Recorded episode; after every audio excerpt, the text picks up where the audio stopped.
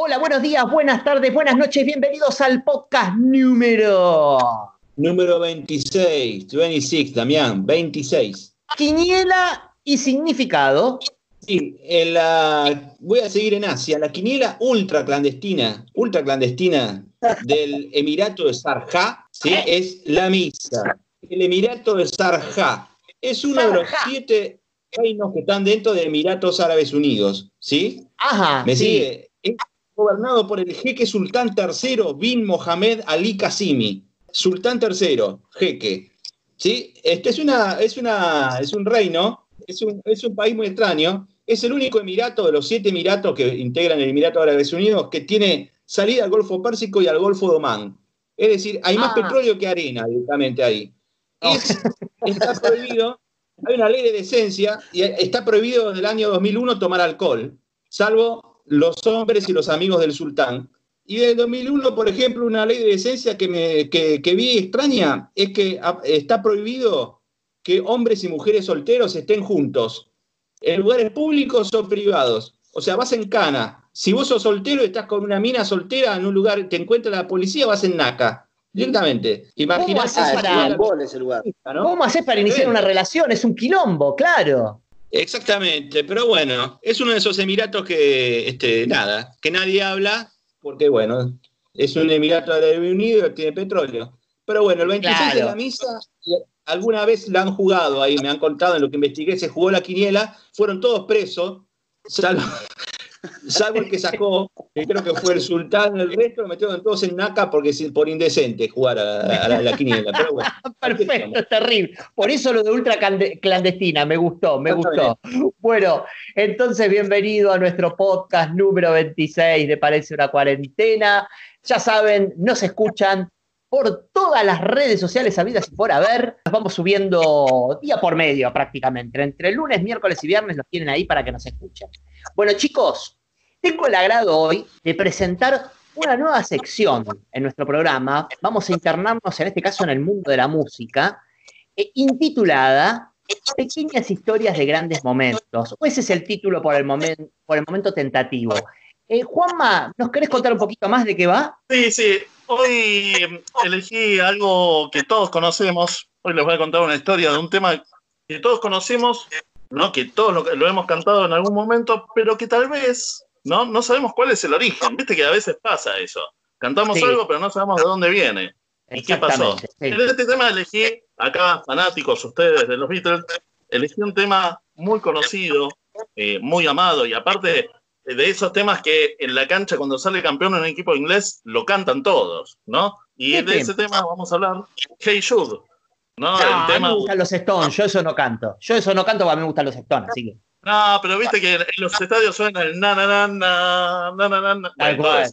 ¿no? Tal cual. Les voy a contar un poquito de Hey Jude.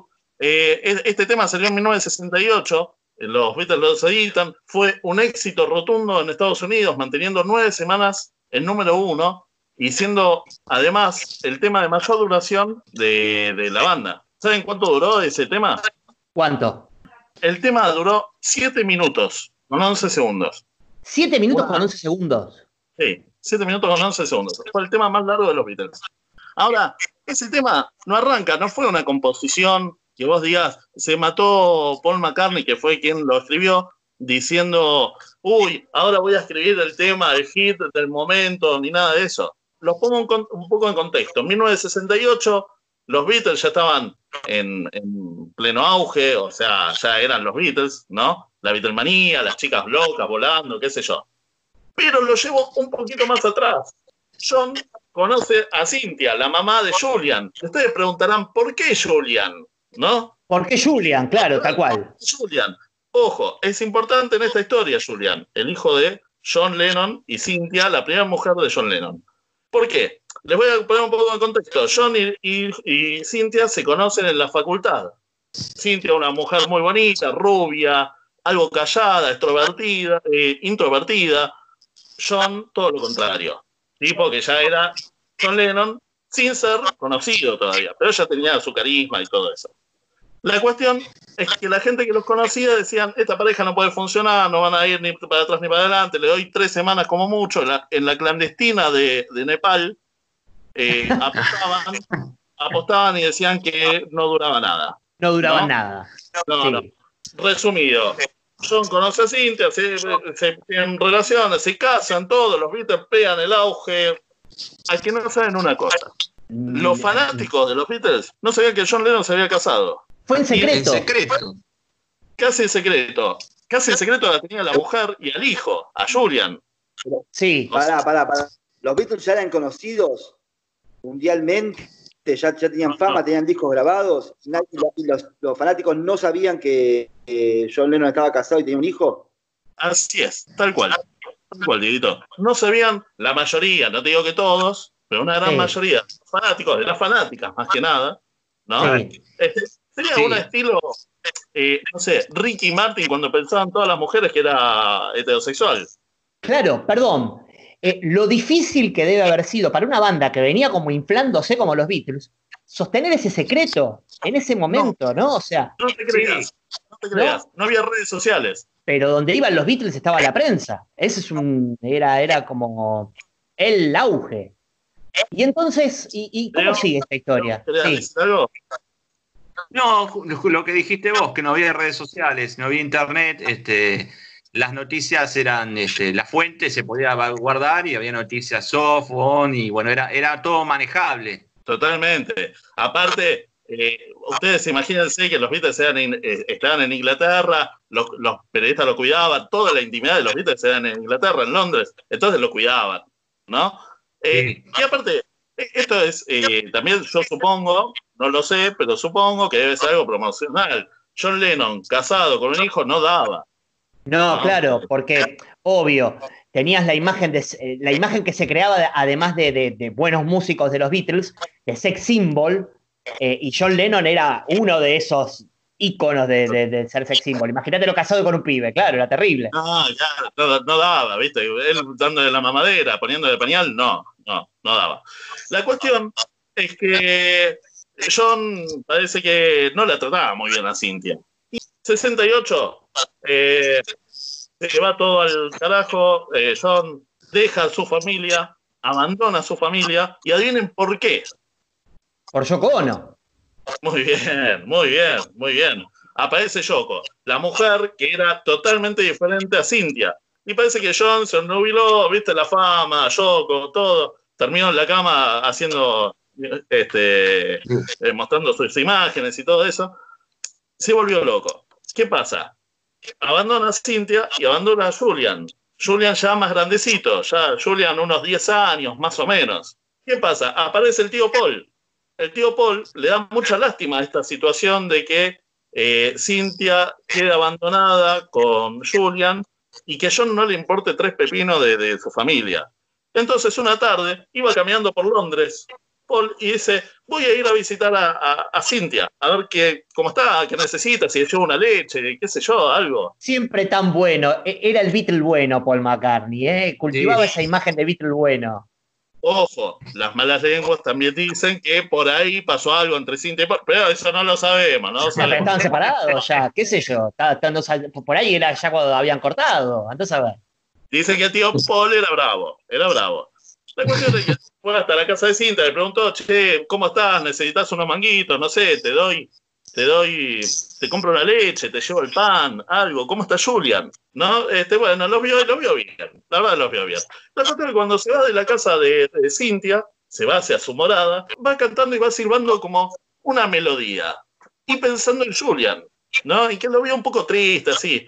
Entonces ahí se le ocurrió escribir Hey Julie. Hey Julie. Hey Julie. ah, ok. Hey Julie era el nombre original de Hey Jude, ¿no? ¿Me van siguiendo? El nombre original sí, sí, sí, Y le escribe cosas así como diciendo, vos te vas a llevar el mundo por delante, no importa lo que hagan tus padres. Bueno, la letra habla más o menos de eso. Es una pequeña canción para el hijo de John Lennon que estaba un poco triste y dijo, esto es como hacer un mimo, ¿no? Pobre pibe, está solo, la mamá está linda, qué sé yo. la mamá está linda. Mamita le decía. Eh, bueno, la, cuestión, la cuestión es que ahí crea Hey Julie. Después se dio cuenta, cuando estaba en su casa, no tirado, dice que estaba en patas, ¿no? En el piano y en patas, se dio cuenta que si él le ponía Hey Julie, iba a, lo iban a, atemorizar al hijo de, de, John Lennon. Recordemos que no era tan conocido el hijo de John Lennon, ¿no? No, no era como la hija enamorada como Dalma y Janina. Era, eh, un pibe que no, no, no, no, aparecía. Entonces dijo, lo van a atemorizar los paparazzi, lo van a volver loco, qué sé yo. ¿Qué le puedo poner? ¿Qué le puedo poner? Y ahí cambia, y en vez de Hey Julie, Hey Julie. Yo escuché otra versión, perdón. Escuché que la versión, la versión que escuché yo es que le, le, le quedaba más cómodo cantar Hey Jude Hey. Esta, esto, esta versión, ¿quién te la contó a vos? ¿Directo de, de Paul McCartney? ¿Es bien esto? Eh, no, directo de Paul no, pero sí el doble de Paul. Me lo contó. El doble de Paul. Ah, bien, bien. El doble de Paul. El doble de sí, Paul que dicen que existe desde la tapa mítica del disco de Abbey Road, ¿no? Eh, desde ahí, más o menos. No, no pudimos llegar, no me preguntes más cosas, digo, porque no te puedo de, develar las fuentes. Está en Bursaco el tipo. Datos como que estaba en pata y esas cosas que yo no sé, no sé dónde lo sacaste vos, en el piano en pata. Bueno, yo te estoy contando, yo cuento la historia. Después ustedes eh, crean lo que quieran y ya está, yo les cuento la historia. Eh, Después a ver, desárnenme un, un poco. Eh, año 68, Hey Jude, más o menos. Sí. Año 68, los Beatles se separan un año después. Pero técnicamente los Beatles blanquean que estaban separados en el 69, pero si yo no me equivoco, cuando ya hacen ese disco, en donde está Hey Jude, ya los Beatles eh, grababan por su cuenta. Ese disco lo hicieron técnicamente separado. Sí, estaban ahí, estaba todo mal. La debacle de los Beatles viene con eh, la separación de Lennon y Cynthia. Y, el, y cuando, cuando Yoko se mete en la interna de, de, de los Beatles. Eso lo, es, muy lo, rápido, es muy rápido no, ese momento, ¿no? O sea, claro, esto fue todo ahí, esto estaba todo ahí. No por nada el tío Paul fue a la casa de Cintia. Perdón, muchachos, eh, porque hay cosas que, que, que, no me cierran. Atribuirle la culpa, a ver qué piensan cada uno de ustedes, atribuirle la culpa de todo, de la separación de los Beatles, solo a John Lennon y Yoko Ono estaría bien, o hay, claro, había un agotamiento de, de, todo. Recordemos cuando hicimos el versus, ¿no? Los Beatles se cansaron de. No, no, se escuchaban en vivo, muchachos. O sea que imagínense las cosas que deben haber pasado. ¿Qué creen ustedes? No, yo para mí, va, va, no sé. Plata, se quedaron sin, sin melodías, sin canciones. Era un espanto ya la banda. Perdón, perdón, perdón. No quiero armar un verso acá, es una estupidez lo que está diciendo Juan Manuel. Eh, no, no, estoy, estoy de acuerdo con lo que decís vos. Eh, había un agotamiento que no tiene más, más, que ver con lo musical, tiene que ver con lo personal. Como pasa con muchas bandas que son muy famosas, muy conocidas y que terminan agotándose porque también uno de los problemas que tenían era tocar en vivo, no podían tocar en vivo. Básicamente no podían tocar en vivo porque no escuchaban nada. Todo lo que generaban lo podían generar solamente desde estudio y eso era un, problema porque se convertía en algo tedioso. Además de que cada uno tenía ya sus proyectos personales y, y, y, su, y también se empiezan a abrir los caminos, ¿no? Cuando uno empieza a crecer, también empieza a tener otro tipo de, de, de necesidades y de, necesidades de experiencias que aparecen con, con, la edad también, imagino. Claro, hay algo muy importante, ¿no? En todo esto. Eh, ya, ya, te dejo, Juanma, perdón, sí. Eh, eh, hay algo muy importante. Los Beatles se separan muy jóvenes y, y, empezaron muy jovencitos, porque vos fíjate lo que cuenta Juanma. John Lennon se casa casi en secreto y tiene un hijo. Esto es casi no, en el periodo no de los Beatles no que tocan en, en Hamburgo. ¿No, es en secreto? No, no, no, se casa en secreto. Lo que pasa es que él ya estaba casado. Cuando pega... Ah, bien, bien, bien. Claro, no es que se casa en secreto. No era conocido John Lennon cuando se casa. O no era claro. tan conocido. No era tan conocido, claro, es verdad, claro. es cierto. Eran muy jóvenes, eran muy, muy jóvenes. ¿Cómo no te va a cambiar la vida antes de los 30 años? Este, revolucionaste el mundo de la música, es una locura. Bueno, les cuento estas perlitas. Este, Julian le, le, agradece al tío Paul por haberle escrito ahora, ya Julian tiene como 60 años más o menos, le agradece, que dice que fue lo que lo introdujo a la música a él, ese tema, y que fue el único que se interesó por, tanto por Cintia, por la mamá, como por él. Eh, Julian estuvo como 10 años sin hablarse con, con, Lennon, y después, bueno, ya sabemos todos que lo mataron. Y hay sí. un tema más, una perlita más de este tema. Cuando Paul le pone Hey Jude, ¿no? Al tema, eh, nada, le puso Hey Jude porque le gustó el nombre. Pero, ¿ustedes saben qué significa Jude en alemán? Ni idea. Ni idea, ¿no? Bueno, significa judío. Entonces, ¿qué pasó? Ellos hicieron toda la, la promoción de Hey Jude, Hey Jude, pues iba a salir el sencillo, y en, la, en las tiendas de, de la, la Beatlemania, ¿no? Donde vendían ropa y todo eso, grafitearon todo con Hey Jude, Hey Jude, por las calles de Londres aparecía Hey Jude, Hey Jude. La comunidad judía se volvió loca con eso, porque decía, ¿qué quieren decir? Hola judío, ¿qué nos están, qué están diciendo estos nazistas de los Raro, Beatles? ¿Y qué es raro, sí, claro, muy raro. Cantidad barba de, de, de, de- amenazas que casi más no sale el tema, casi más no se estrena, porque eran tantas amenazas, tanto es así que un tipo lo llamó a Paul McCartney, le dijo, ¿qué me querés decir con hola judío? ¿Qué es esto? Pues sabían que lo había escrito él, y, y McCartney le, le explicó, no, esto para el hijo de, de, Lennon, qué sé yo, y el tipo no quedó nada conforme, que le dije, le dijo, te voy a mandar a mis dos hijos que son grandotes, te voy a romper las piernas a vos y te voy a romper el local que tienen en Londres.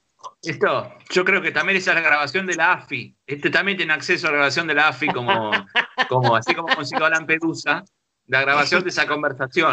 Este, no, me- siempre me sorprende, Juan Manuel, de los contactos que tenés. Si tenemos dos minutos más, si tenemos dos minutos más. Por eh, supuesto que sí, claro. de este tema, todo lo que Sí. ha pasado con, con Hey Jude, año 2020, este, se hizo una versión argentina de Hey Jude en ¿Ah, español, sí? que se llama Chivos.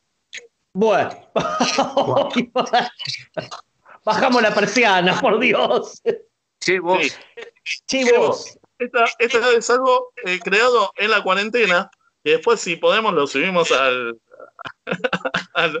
al, programa porque es, es una versión genial hecha por Tamara Bella, ¿no? No. Una, una, no sé, una mujer que trabaja en los medios, este, y convocó como a 20 famosos, entre comillas, famosos, sí. este, de los cuales están Amá Ferreira, Matías Salé, Ivo Cusarida, bueno, Y nada, y Lennon revolcándose en la tumba, ¿no? Cuando le informaron.